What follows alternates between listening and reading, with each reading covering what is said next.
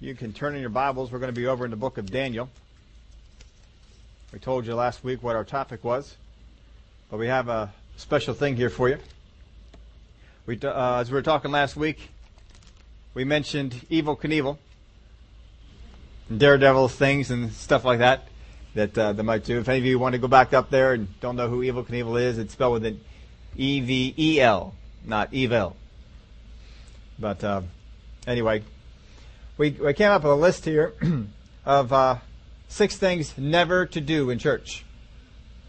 First off, no matter how much of a daredevil you are, don't try these things in church. First off, never ask an usher to break a 20. never do a cannonball in the baptismal tank. Never hold a church business meeting on Super Bowl Sunday. Never tell the pastor we love your church and we might even come back next Easter. Never, during youth group activities, never bungee jump off the church steeple or play chicken with the church bus. And here's my favorite one. After a soloist of impressive size sings Love Lifted Me, don't follow with the hymn It Took a Miracle. so just to help you out, some things some things you shouldn't do in church. uh, last week we were looking at at uh, gapology, we called it, studying the gap between what we have been called to do, what we have been given, and how we are to take from where we are to where we're supposed to be. There's a gap there, and we looked at some people that had to bridge this gap. Abraham, of course, was called the father of many, yet he had no children. So there's a gap there. God said, I see you as a father of many, but he had no kids. There's a gap. How do we close that gap? Last week we looked at uh, Israel when they came up to Canaan. God says, I have given you the land. But yet they were outside of Canaan and they saw themselves as outsiders and that they were going to lose. There was a gap there. We looked at David. We saw that David was called to be king, but he wasn't king yet. We saw that David saw himself as a great warrior and went out and fought a lion, fought a bear, and then eventually even fought Goliath. Even though his own family didn't believe him, didn't believe his stories, and never saw him as that king. They looked down upon him even after he was called. He was still sent back out to the sheep. He was not elevated to that, but boy, when Daniel got before the king and he saw the opportunity, he stopped seeing himself as a keeper of sheep and he saw himself as a giant slayer. And he comes before the king and he says, I used to keep sheep. even though he just finished that morning. I used to keep my father's sheep. He saw himself as something else. He closed that gap pretty fast, didn't he? Well, we want to take a look, take a look at this, uh, how we can close that gap for ourselves, how we can, how we can take from where we are to where we're supposed to be and get there sooner. We, looked, we talked about Evel Knievel last week, how he liked the jump gaps. And I, I uh, saw that his son is out there doing the, the same thing that he did going out there doing some, some other stuff like that. But uh, we titled this one, Christians Can Jump. You know, they made a movie about us white folks who can't jump. Seems like an awful lot of things we white folks can't do. You know, we can't jump, we don't have rhythm. We're just useless people, I guess. but anyway, Christians, they can jump. They certainly can. We're going to look at how it is that we can cover that gap and span that gap and, and get in there. We're going to take a look at Daniel chapter 2. This again is a familiar story to you. We're not looking at anything that's unfamiliar, so the story isn't new. But we want to take a look at this in the application of hope because the Word of God says that what are we supposed to do with our hope? Hold fast the confession of our hope without without wavering. We're not supposed to go back and forth. Hold fast the confession of our hope without wavering. Why are we supposed to do that? Because he who promised is faithful. We hold on to the hope that we have because we know that he who promised is faithful. We hold on to the promise that we're going to heaven because we believe that he who promised is faithful. We hold on to the promise that we are forgiven because we believe that he who promised is faithful. We believe that Jesus Christ is coming for his church because we believe that he who promised is faithful. But then when we get into some other areas, we're not quite sure how faithful he is. We get in the area of healing, restoration of relationships, meeting financial needs, getting me a job, getting me a raise. helping me take care of my family, giving me wisdom. Some of these areas we're not quite so sure about, and because we're not quite so sure about those things, we waver in our confession of hope. Because we're not so sure that what he promised was faithful. A lot of people aren't even sure of what he promised. There are still a whole lot of folks out there who believe that Jesus Christ wants some people sick. And they still just believe it is a difference of doctrines of churches. That's why Jesus set up the communion. We go over that every single time we have communion here. That it's done in two parts. He even split it up. He did the bread before the supper. He did the wine after the supper. There are two separate parts. If his blood is all we need for the forgiveness of sin, why is his body involved? There's only one reason you can come to it, and that's what Isaiah said. Upon his body was put our sickness, our disease. The curse was put upon him.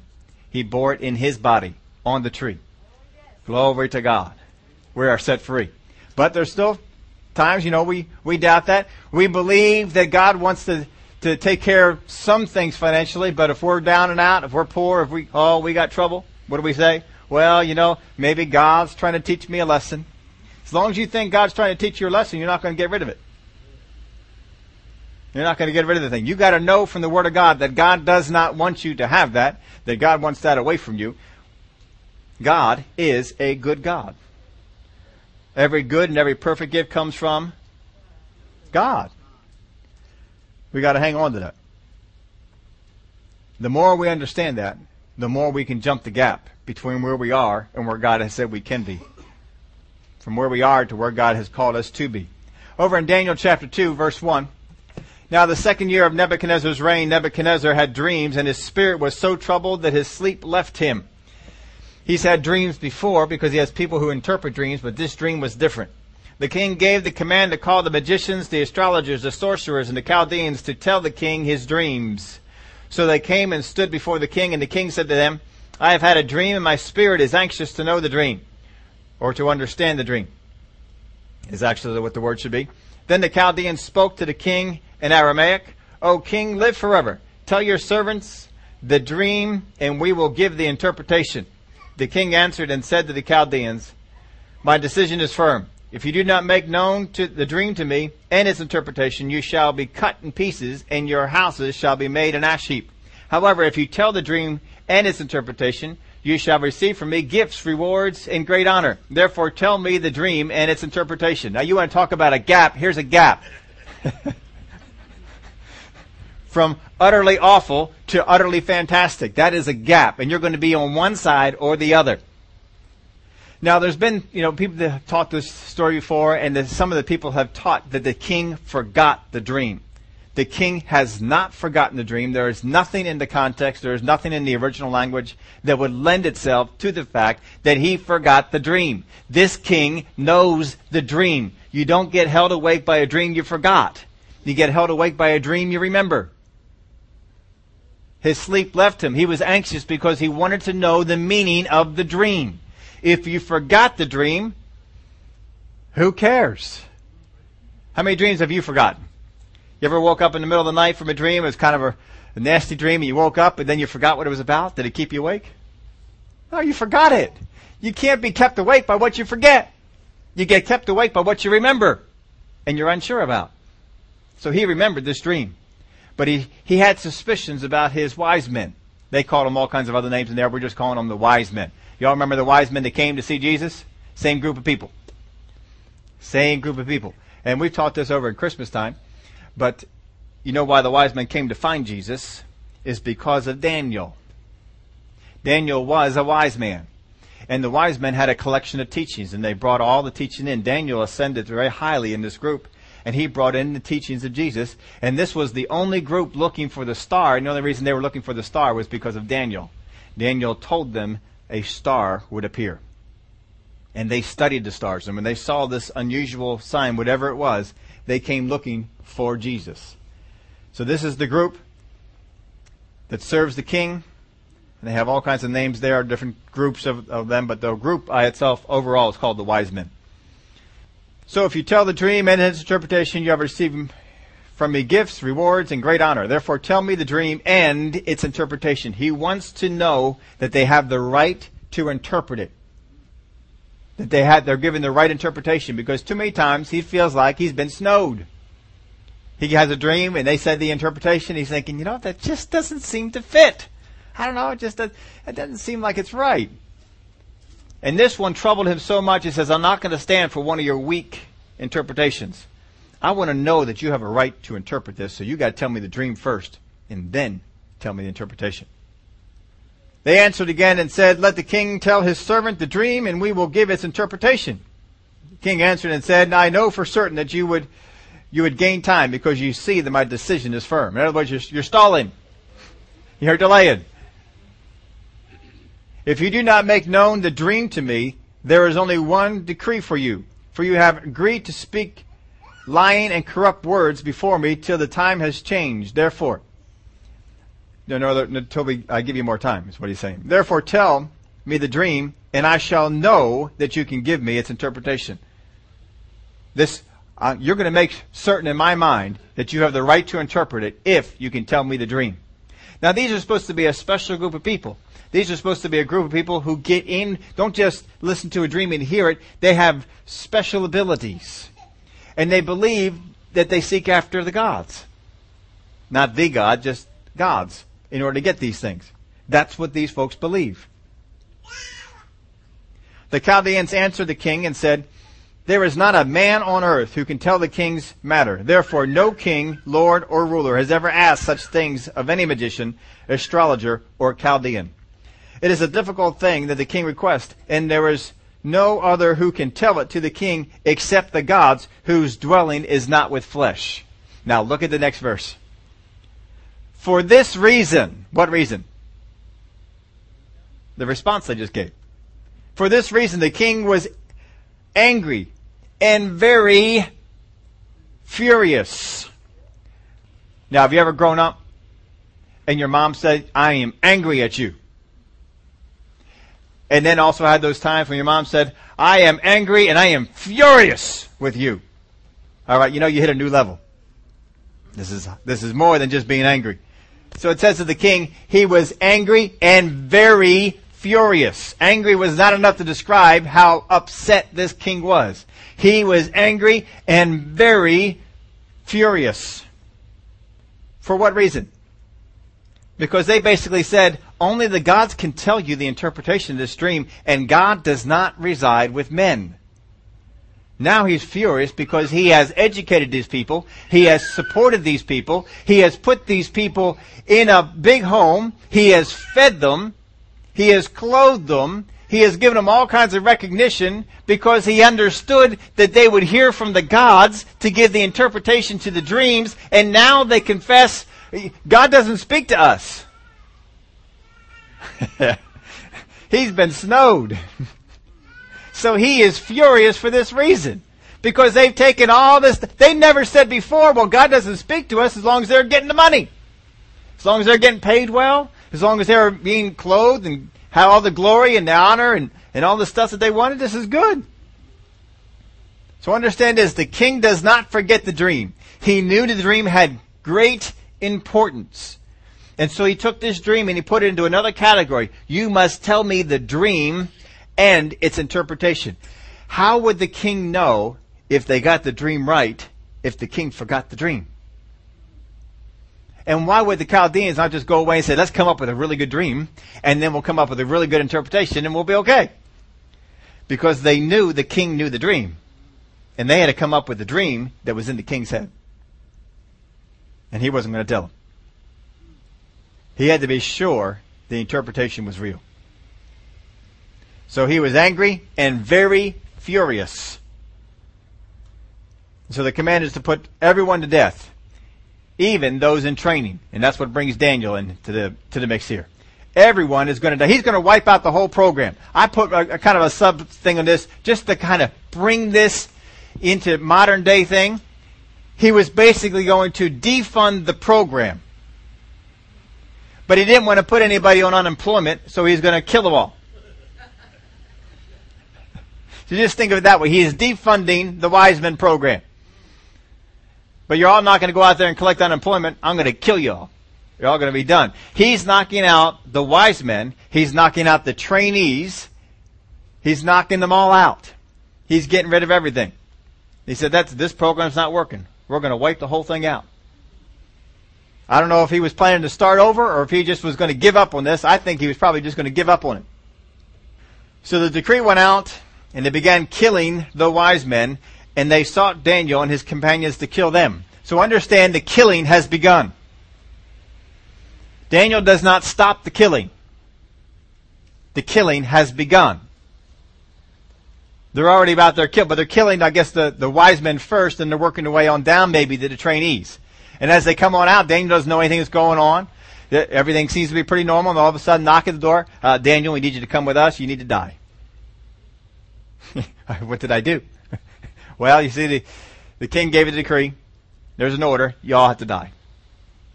Then, with counsel and wisdom, Daniel answered Arioch, the captain of the king's guard, who had gone off to kill the wise men of Babylon. And he answered and said to Arioch, the king's captain, Why is a decree from the king so urgent? Now, the word of God says he was given wisdom. And he answered wisely. How many of you, if someone comes knocking at your door and saying, I'm going to kill you, how many are saying, why is, why is this so urgent? How many are saying, why are you going to kill me? What's the reason for you killing me? He doesn't ask that. He says, why is the decrees the king's decree so urgent that we have to do this now? I mean, an hour from now, I'll still die just as well. I mean, why do we have to do this now? It was a great question because he got a phenomenal answer. If he just say, why, why does the king want to kill me? Because you're a wise man. Now get over here and die. Why is the decree from the king so urgent? Then Arioch made the decision known to Daniel. So in order to tell him why it was so urgent, he had to tell him the whole story. And in telling him the whole story, Daniel has an idea. Oh, there's a dream here. Daniel knows he is an interpreter of dreams. He knows that God has given him the ability to interpret dreams. Apparently the king does not know that, that Daniel has this particular thing, but something must have been known of Daniel that he was put in this group. Not all the Jewish people were put into this group of wise men. Something unique was there about Daniel and his three friends that put them into this group. So Daniel went in and asked the king to give him time that he might tell the king the interpretation. Now, this is the most summarized verse of scripture I can think of in the Word of God. Very summarized. You have absolutely no idea what happened right now. Because if the king is this mad and this furious, remember, he's angry and very furious. Because he's been told by the higher ups, the guys that are the oldest ones, wise men in there, the ones that have been in the program the longest, we don't hear from God. He is mad. He is angry with the whole group of them. And Daniel is not a wise man yet. He is in training. He's being brought up into this program and he's being taught some of the knowledge they have. He was not there with the group that were brought into the, in the palace and asked the question first. He has no idea what happened. He was not around there. So Daniel is, is being brought into this. Can you imagine a king who is this furious, a trainee walks into the king's presence? You think that's happening?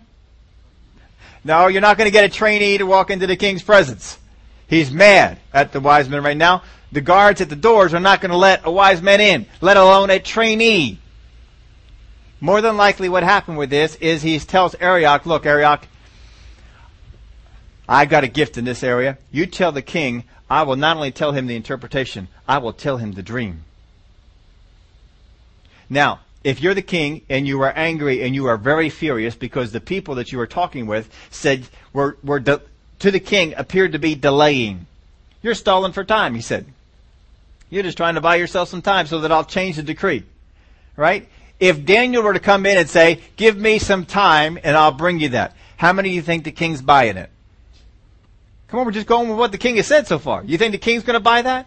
You think the king's going to say, oh, if you one time, Daniel, trainee, guy I have never met before, who has never given me a dream or interpretation before, from the Jewish providence that we just conquered a little while ago, Daniel, oh, if you want some time, certainly we'll give you some time.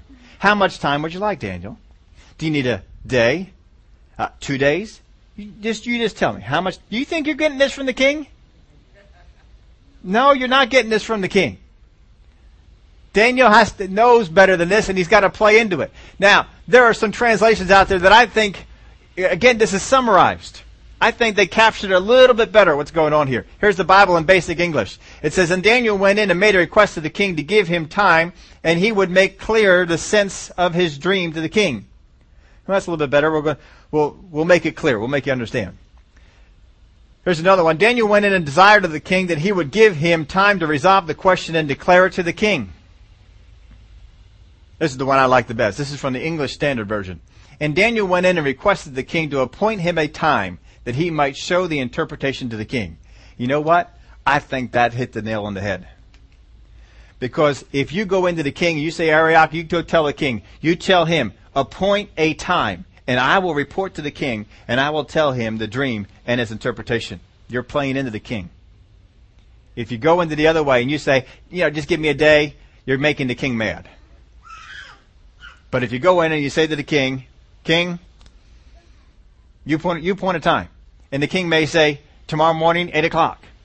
Or whatever it was that he said, but the, I'm pretty sure the king appointed the time.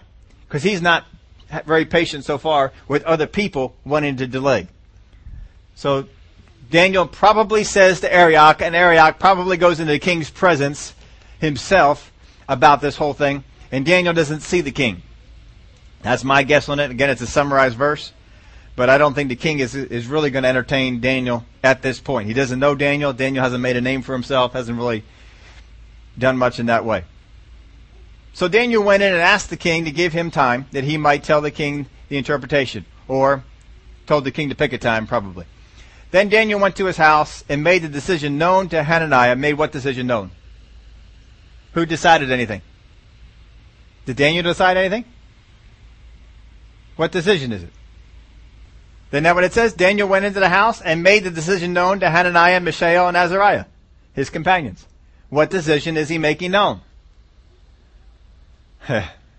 Probably the decision at the time the king said, come and report 8 o'clock, 5 o'clock, 6, whatever time it was. And he came and reported the decision. All right, the king said that I must report at this time and give him the dream and its interpretation. That's my guess. We get to heaven. You can find out them right then. That they might seek mercies from the God of heaven concerning this secret, so that Daniel and his companions might not perish with the rest of the wise men of Babylon. Understand, they're not trying to save all the wise men. Who are they trying to save? Themselves. They have no love for the rest of the wise men just yet. They're mostly a bunch of idolaters who, you know, serve foreign gods and do things that if they save them, great. But they're really going out. Know, let's make sure that they don't get us in this batch here. Then the secret was revealed to Daniel in a night vision. You know what? The secret was revealed to Daniel in a night vision. The dream of the king was revealed to Daniel in a night vision. What is the difference between a dream and a night vision? A dream, you are asleep. A night vision, you are awake. Daniel is not sleeping. Daniel is praying, seeking after God, and as he does so, he has a vision of the dream that the king had whatever number of nights before. And after the vision, he says this prayer. Blessed be the, name of God forever and ever. Notice he doesn't run into the presence of the king. I've got it! I've got it. Why? Probably again because the time was appointed when he would appear. And so he has until then. If it's 8 a.m., you don't show up early. He might be able to show up early, but all he has to do is show up on time. He may show up a half hour early and wait in the, in the lobby area, whatever, but his time is appointed. Blessed be the name of God forever and ever, for wisdom and might are his, and he changes the times and the seasons. He removes kings and raises up kings. He gives wisdom to the wise and knowledge to those who have understanding. He reveals deep and secret things. He knows what is in the darkness, and light dwells with him. I thank you and praise you, O God of my fathers. You have given me wisdom and might, and have now made known to me what you what we asked of you. For you have made known to us the king's demand. Therefore Daniel went to Arioch, whom the king had appointed to destroy the wise men of Babylon. He went and said thus to him, Do not destroy the wise men of Babylon. Take me before the king, and I will tell the king the interpretation. Then Arioch quickly brought Daniel before the king, and said thus to him, I have found a man of the captives of Judah. I have found a man. How could he even say that if Daniel was already before the presence of the king? I have found a man of the captives of Judah. Now, truthfully, he didn't find him. Daniel found him. Who will make known to the king the interpretation. The king answered and said to Daniel, whose name was Belteshazzar, Are you able to make known to me the dream which I have seen and its interpretation? Daniel answered in the presence of the king and said, The secret which the king has demanded, the wise men, the astrologers, the magicians, and the soothsayers cannot declare it to the king. Oh, he's hearing it again. You got to think if you're the king, oh, here we go. We're going down this road again. Oh, he's ready.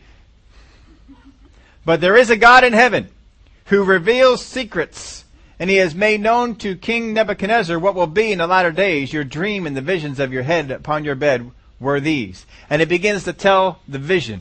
Now, if you're wondering why such a great vision, and really this is not a super great vision, this is a good vision, but this vision is about all the things that will transpire in the end times in a quick synopsis. And the reason it comes to the king is simply because if it came to Daniel, no one would ever know about it. The way to put the dream on the map was to give it to the king. The king didn't understand it and would have to find someone to interpret it. And God knew Daniel was right there. So this is God's plan all, all the while. To make known this great dream that he wanted to reveal these great secrets of the end and to elevate his servant Daniel. Because from this point on, the dreams, the visions, don't come to the king. They come to Daniel. Because this dream and its interpretation put Daniel on the map. Now, we're going to listen to what this guy has to say. But he says there is a God in heaven who, who reveals secrets. What did the other guy say? Hey, gods, they don't talk to men. Daniel says, no, there is one. There is a God in heaven, not gods. There is a God in heaven who reveals secrets.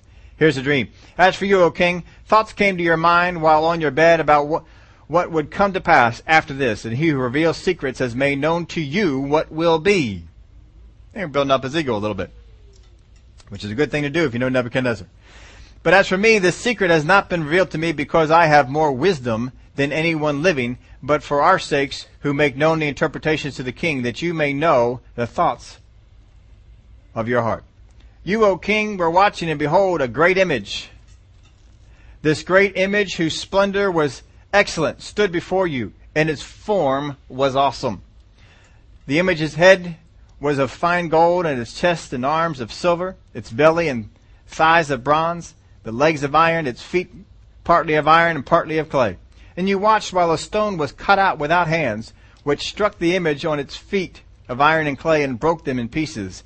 Then the iron, the clay, the bronze, the silver, the gold were crushed together and became like chaff from the summer threshing floors, and the wind carried them away so that no trace of them was found. And the stone that struck the image became a great mountain and filled the whole earth. This is the dream. So that was the first assignment was tell the dream. Now the king has you have the king's attention because that was the dream. Now we will tell the interpretation of it before the king. You, O king, are a king of kings, for the God of heaven has given you a kingdom, power, strength, and glory. And whoever the children of men dwell, wherever the children of men dwell, or the beasts of the field and the birds of the heaven, he has given them into your hand, and has made you ruler over them. You are all, you are this head of gold. But after you shall arise another kingdom, inferior to yours.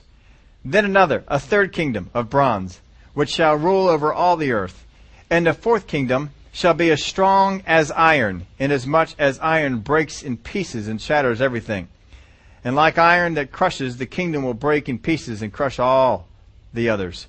Whereas you saw the feet and toes partly of potter's clay and partly of iron, the kingdom shall be divided. Yet the strength of the iron shall be in it, just as you saw the iron mixed with ceramic clay. And as the toes of the feet were partly of iron and partly of clay, so shall the kingdom shall be partly strong and partly fragile. And you saw iron mixed with ceramic clay. They will mingle with the seed of men, but they will not adhere to one another, just as iron does not mix with clay. And in the days of these kings, the God of heaven will be set up kingdom, which shall never be destroyed, and the kingdom shall not be left to other people. It shall break in pieces and consume all, all these kingdoms, and it shall stand forever. Inasmuch as you saw that the stone was cut out of the mountain without hands, and that it broke in pieces the iron, the bronze, the clay, the silver, the gold, the great God has made known to the king what will come to pass after this. The dream is certain, and its interpretation is sure. Now we spent time in the past on this, on the details of all the of this, and we're not going to get into all the details of it, but simply to say this: the Nebuchadnezzar's kingdom was that of gold, and from this point on, the kingdoms diminished in their glory and increase in their strength. So we have the head of gold, which is the most glorious of all the kingdoms that would be there.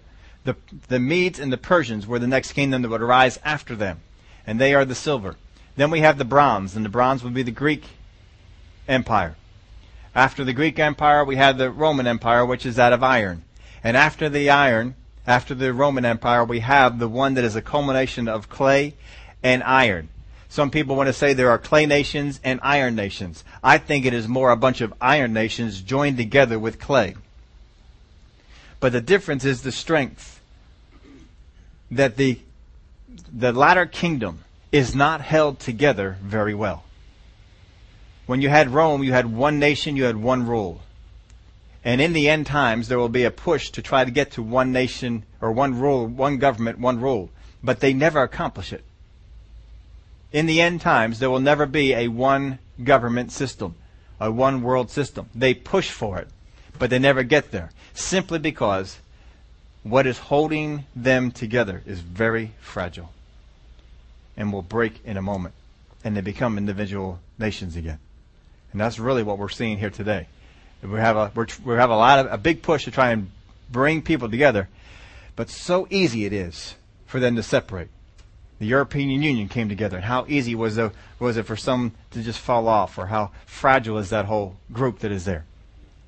So this is what you're going to see is trying to bring back the Roman Empire. But in the end times, you have a you have the nation of Israel, you have the nations of the Antichrist, and you have a third group.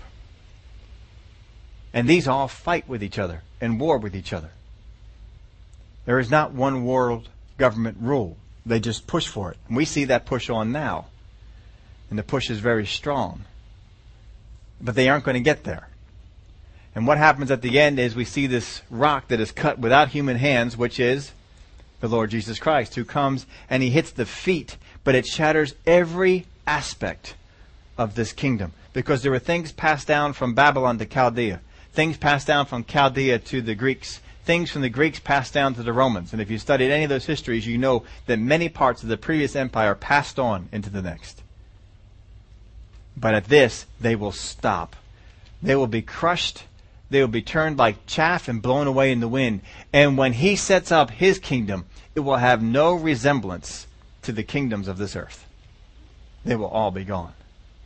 This is the vision that he saw. This doesn't give a whole lot of details of all the kingdoms that will be there, but it does predict all of them. The Word of God tells us in the book of Revelations that there would be seven kingdoms. Daniel tells us there would be five. Kind of interesting, isn't it? It is not inconsistent.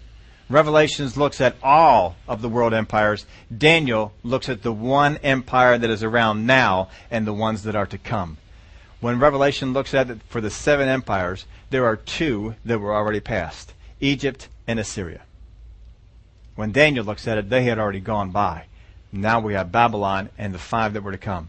And so from Daniel to Revelation, we have consistency in how many world empires there would be from the, after the Romans, there would not be another world empire until they would try and get this clay and iron mixture to bond together to form some kind of strength.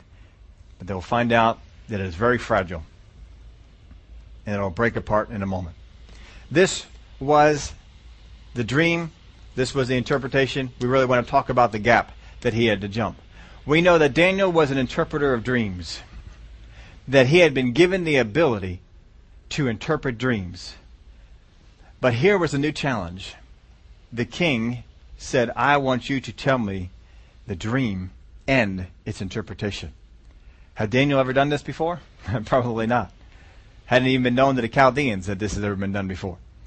So Daniel makes an immediate statement. He says right to Arioch, because the king's message is urgent. We're going out to die right now. He says, look, you tell him to pick a time, and I will tell him the dream and its interpretation. So like, king said, all right, tomorrow morning, whatever it was, whatever time he was going to give him, they had some of the night to, uh, it was a night vision that came, so it had to be sometime in the morning that the king picked, or however the time came about. And so he was ready to, to meet up, but he went to prayer. If you want to close a gap between where you are and where you're supposed to be, you have to expect to get there. If you don't expect to get there, you're not closing any gap. When Evel Knievel set up a ramp on one side, where did he put the ramp on the other side? I mean, it's really a simple answer, isn't it? Didn't he put it where he expected to land? he expected to get there. That's why he put the ramp there. He didn't put the ramp where he didn't expect to get. He put the ramp where he expected he would land. There has to be that expectation that I expect to get to this place. Abraham was said, you will be a father of many. And what did Abraham do when that one time we looked at just a couple weeks ago? Jesus came out to him and says, uh, I'm going to make you a father of many. I'm going to bless all the nations through you. And what's Abraham do? yeah, uh-huh. Right. So God had to talk to him about that, got him on the right page. And then he comes back three months later and he says, I'm going to make you a father of many nations and from you and from Sarah, you're going to have a baby. And what's Sarah do? She's in the tent. She laughed. Is there expectation? No.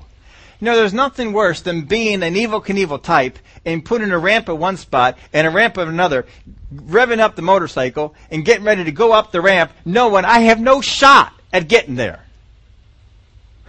I mean, that's bad news. If you do not have the expectation to get there, it's going to affect you. Because if you're running, if you're Evel Knievel and you're revving up the motorcycle, and you have any hesitancy at all, and you say, well, I'm not quite sure if I'll make it, I'm not going to go as fast. I'm going to back off just a little bit. What's that going to do for you? More than likely, you're going to, you're not going to make it. If you weren't going to make it before, you're probably not going to make it now. And it doesn't make it any easier to land. We got to get rid of the laughing. We got to get rid of the lack of expectation. If we want to close the gap from where we are to where God expects us to be, I have got to expect to get there. Have to. I must expect to get there. I must know from His Word, God wants me to get there. If I don't know from His Word that God wants me to get there, if you only know because brother so and so or sister so and so told you God wanted you to have that, God wanted you to be there, you're, you're not going to get there. You got to know from His Word. And not just in one obscure scripture. I mean, know from His Word. His Word. If God wants you to be there, His Word will teach it to you. There'll be people that got there. You'll have all kinds of stuff that you can fall, fall on there. Get into His Word. Find out, God, this is what you said. This is where we're supposed to be. I'm, I'm supposed to get over there. I'm supposed to have a job. I'm supposed to be healed. I'm supposed to have my finances taken care of. I'm supposed to have wisdom to be a father. I'm supposed to have wisdom to be a mother. I'm supposed to be able to do that. I'm supposed to understand your word. You have to have the expectation to get there. You've got to close the gap. But we have a hard time putting ourselves on the line. We look at guys like Evel Knievel, who call all the TV people around, I'm going to make this jump. I'm going to do this jump. Remember the Caesar Palace jump? Everybody remembers the Caesar Palace jump. That was one of the most wor- worst wipeouts we've ever seen. And uh, so how many? I forget how many bones he broke in that whole thing, but a lot of them. And it was just tough to, to see. But he got up. He not only walked from that, he got up and went and jumped something else. He wasn't going to be stopped. He has an expectation. He says, "I can get there." He built that up inside himself. That's just from a human standpoint. We're looking at it from a divine standpoint. God wants you to build up your expectation and to begin to declare, I will get there. I will do that. Daniel stood up in front of Arioch and said, You tell the king, You tell the king, I will tell him the dream. And I will tell him the interpretation.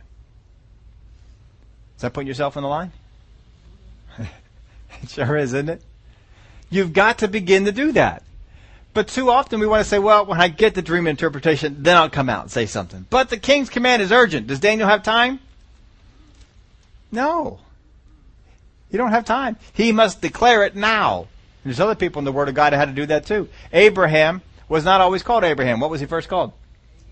Abram. Then God changed it to Abraham, which means. So every time he went around, he said, "Hi, how you doing? I'm Abraham." Oh, father of many. How many kids you got? Well, none. Or one. That's not sounding so good, is it? Father, father of, father, how old are you? Father of many? How did you get that name? Well, God changed it about a year ago.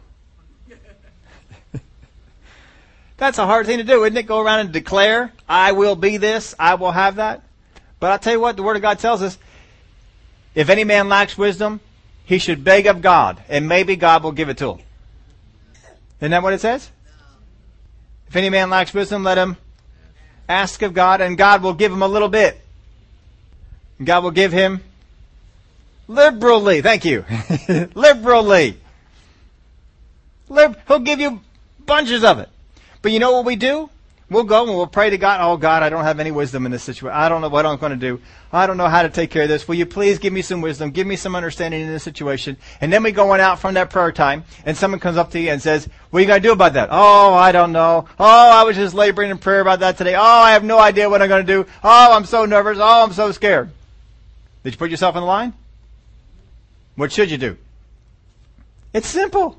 You go on out and say, uh, I prayed about that to God, and God said He'll give to all men liberally. I thank God that I have a liberal amount of wisdom to take care of that situation. Oh, that's great. Do you know what you're going to do?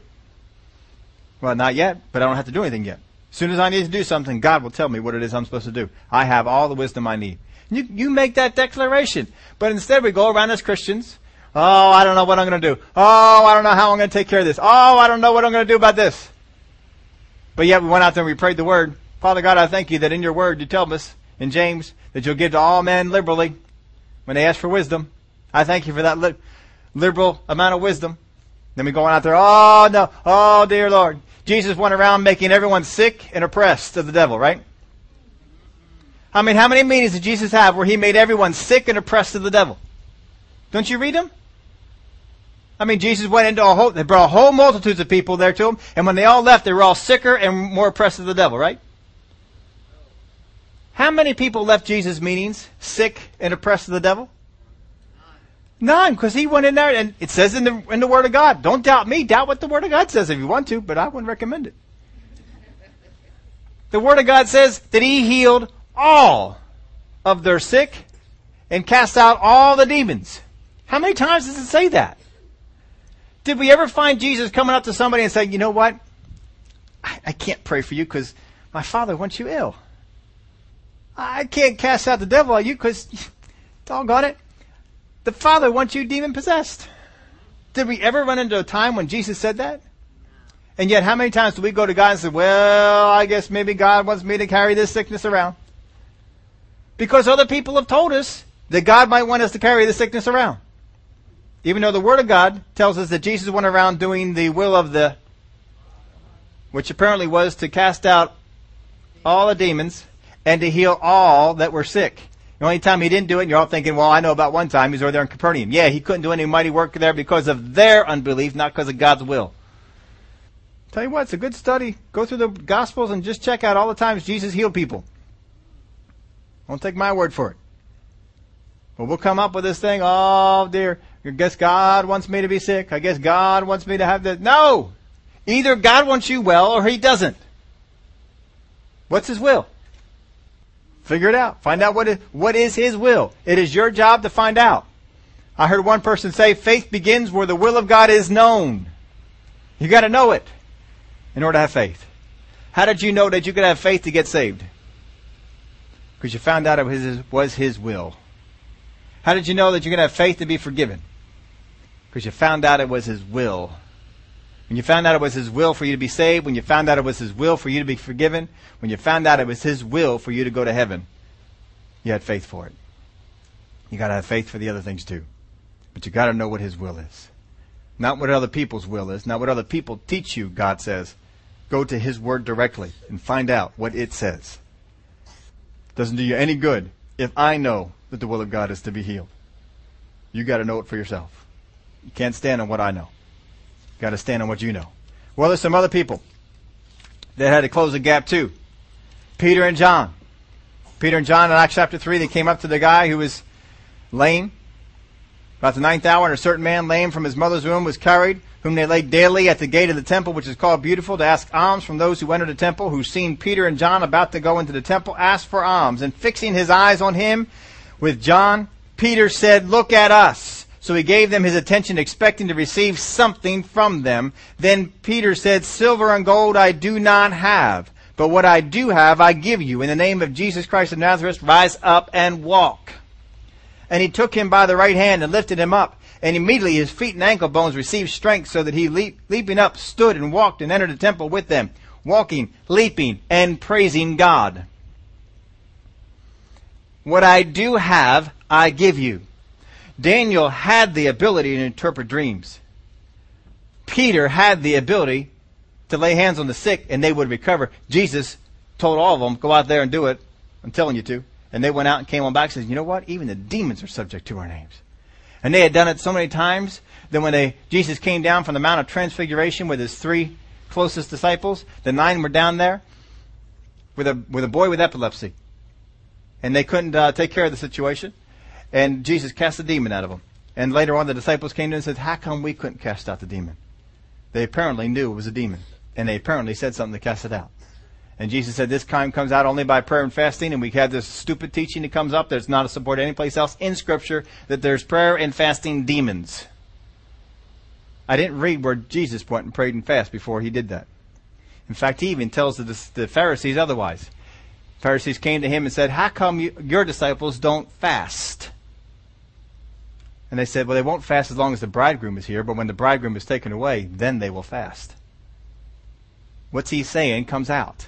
It's simple what the problem was. They said, Why can we not cast out the demon? And he said, Because you didn't pray and fast. No. He said, What? Mark chapter 9, I think, if you want to go look it up. I think that's where it's at. Because of your unbelief. When he says this kind comes out only by prayer and fasting, he's not talking about the demon, he's talking about the unbelief. That was the problem. The demon wasn't the problem. The problem was their unbelief. We've taught on that before. I'm not going to get into it all now. But Peter is sure in faith here now. He says, What I have, I give you. I've got healing power because it was given to me, not because he's anybody great. He even says this later on in the story. Do you think we healed this man by our own righteousness? By our own power? No. We were given these things. And God wanted us to use them. That's why He gave them to us. Get out there and use them. The woman with the issue of blood. She said, I know if I just touch the hem of his garment, I shall be healed, right? Didn't she make that declaration? Didn't, eh, didn't she close that gap really fast? Yes, she did. Because there's, a, there's something about saying that. There's something about declaring it and walking in it. Daniel said, I'll have it. Peter said, Arise and walk. What I do have, I give you. Abraham said, I am a father of many. The woman with the issue of blood said, I know if I touch the hem of his garment, I shall be healed. That's just four. You can go through the Word of God and find a whole lot more than that. There's more of this. So how do we get there? How do we close the gap? How do we get to that place where we can jump the gap ourselves? Because we all like jumping gaps, don't we? I don't know about you, but I know when I was young and I was a boy, if there was a gap, it just begged to be jumped. It didn't matter what was down in the gap. Because, especially me, I, I probably more so than most boys, I didn't think of what would happen if I didn't make it.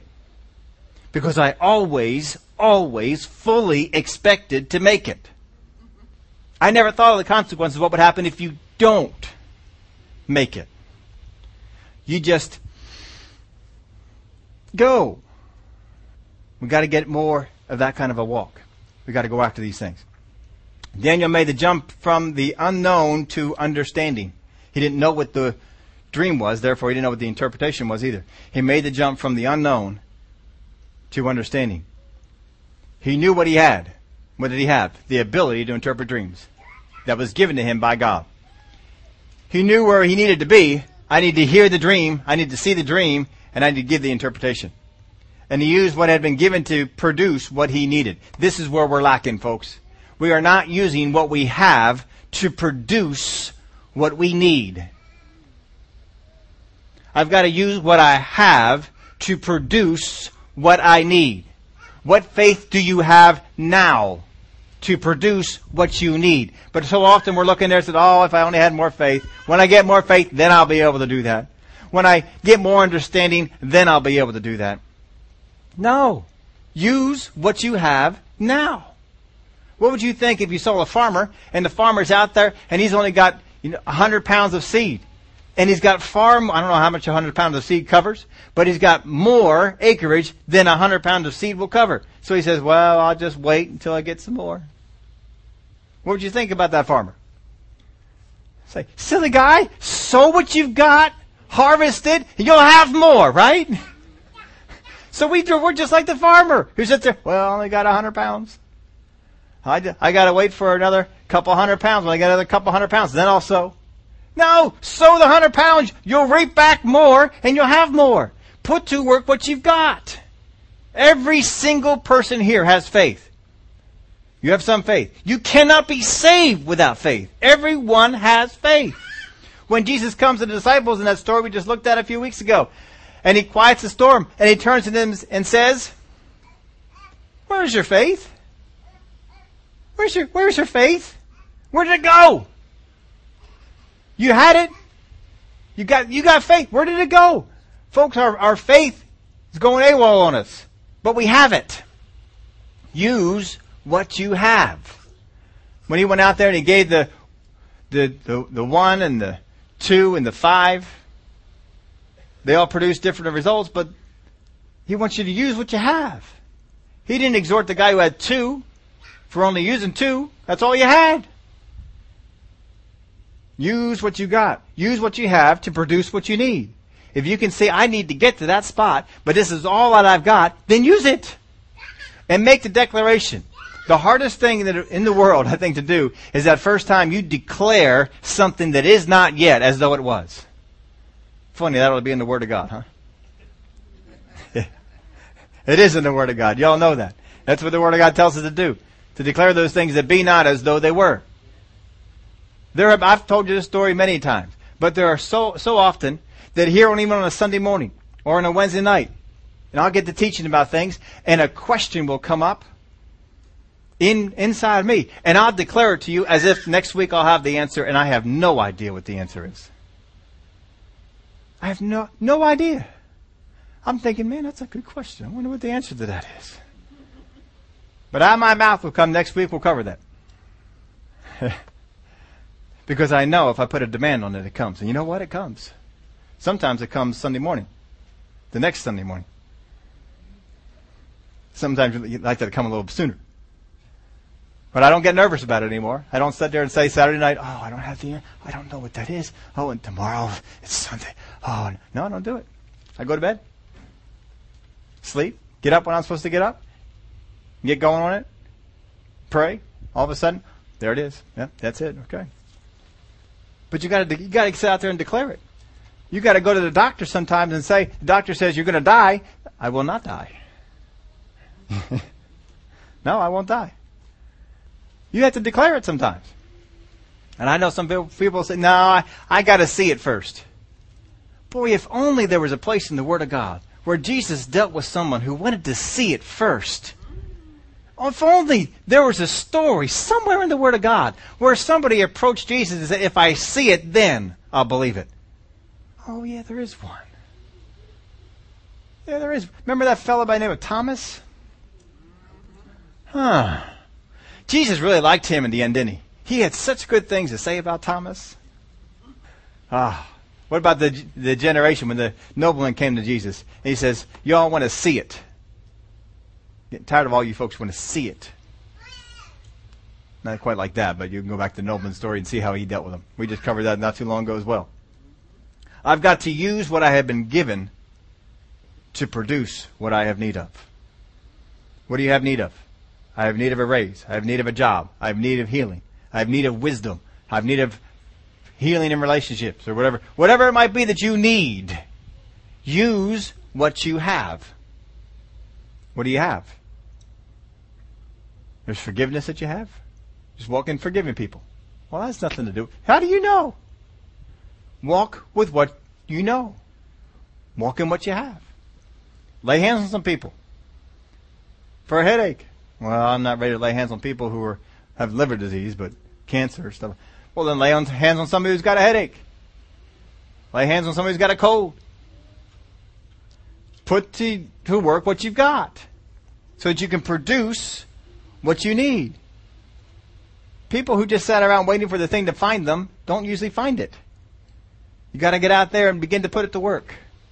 Father God, this is what you said in your word. I'm going to go out there and do that. And if you go through the Word of God, you will find many, many more times. We just looked at uh, four examples here.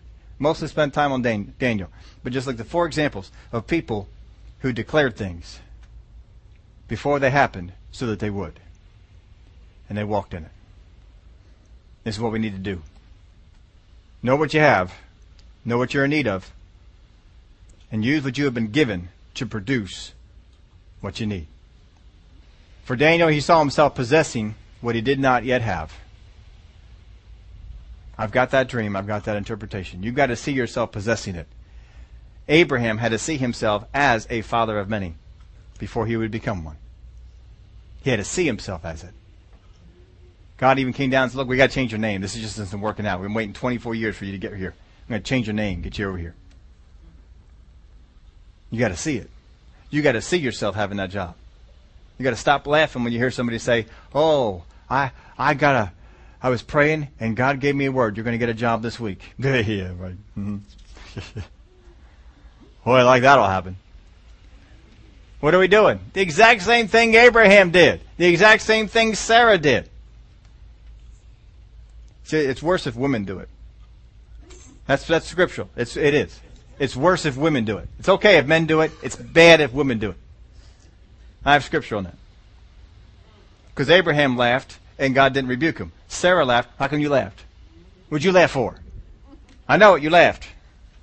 He didn't do that with Abraham. So see, it's okay if men laugh. Women, be on your toes. Don't laugh. now you all know I'm just kidding, right?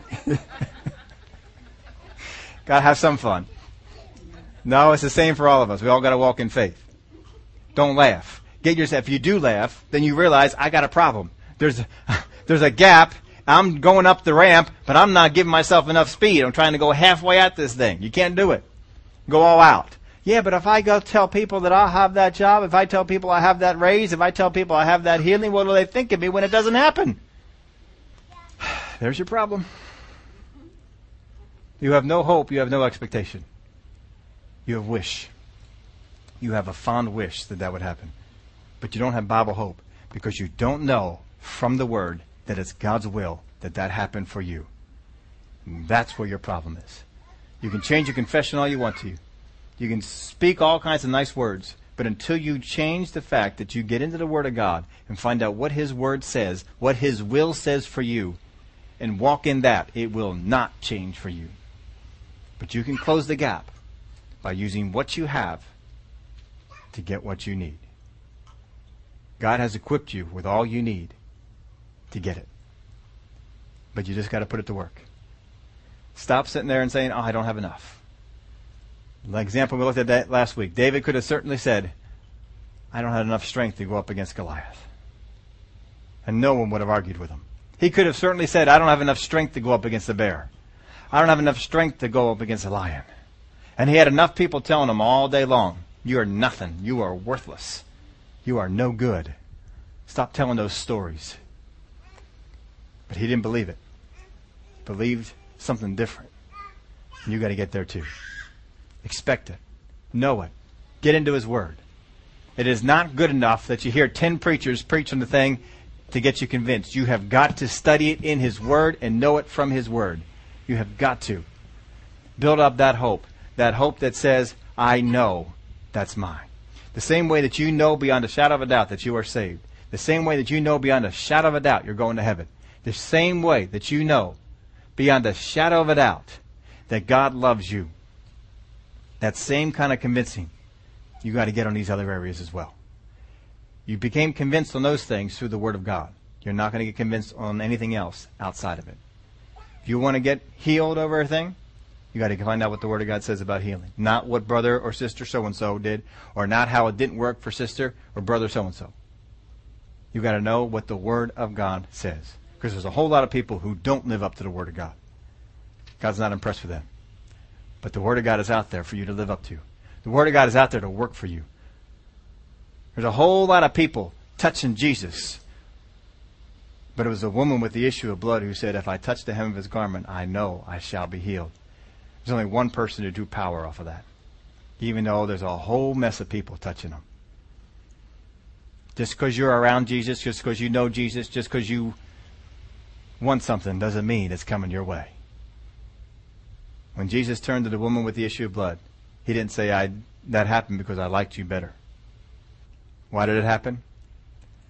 Because of your faith. Because she had become convinced from what she had heard about Jesus, what she had, the report she heard people telling her, and we, we went to the Word of God before on that and showed you how people came up and just touched them and got healed, and she heard about that. She followed after herself. She received it. A whole lot of folks can go up and touch Jesus. Not a whole lot of folks can get it. They could. He wants them to. He wasn't upset with the woman with the issue of blood getting healed. He's not upset with you getting what you need. He wants you to get what you need. Just like he wanted the disciples to take care of the storm. But they didn't. He wanted the disciples to take care of the demon possessed boy. When he came down from the mountain, found out they didn't. He wanted the disciples to go into town and to bring back the citizens of the town for revival, but they didn't. So he sent the Samaritan woman in instead. There's a whole lot of things God wants, folks, but he's only going to get it if we put to work what we have. Shall stand up with me? Father, we thank you, for you are such a great God. You have given to each one of us not only a measure of faith, but also of gifts and talents and abilities for you to use. Whatever it is that we need in this life, we certainly, certainly can get there. Certainly, Father, whatever it is that we have need of, it is there for us to get. Father, we thank you for it. You desire that we be healed in this life. You desire that we walk forgiven. You desire that our financial needs be taken care of just as you said. I take care of the sparrows. I take care of the, they're, they're fed, they're clothed. Why would I take care of you? Help us, Father, become convinced of what your word says, despite what all the other people have told us you, you want. We got to know what your word says. Oh, we thank you for it. Glory to God.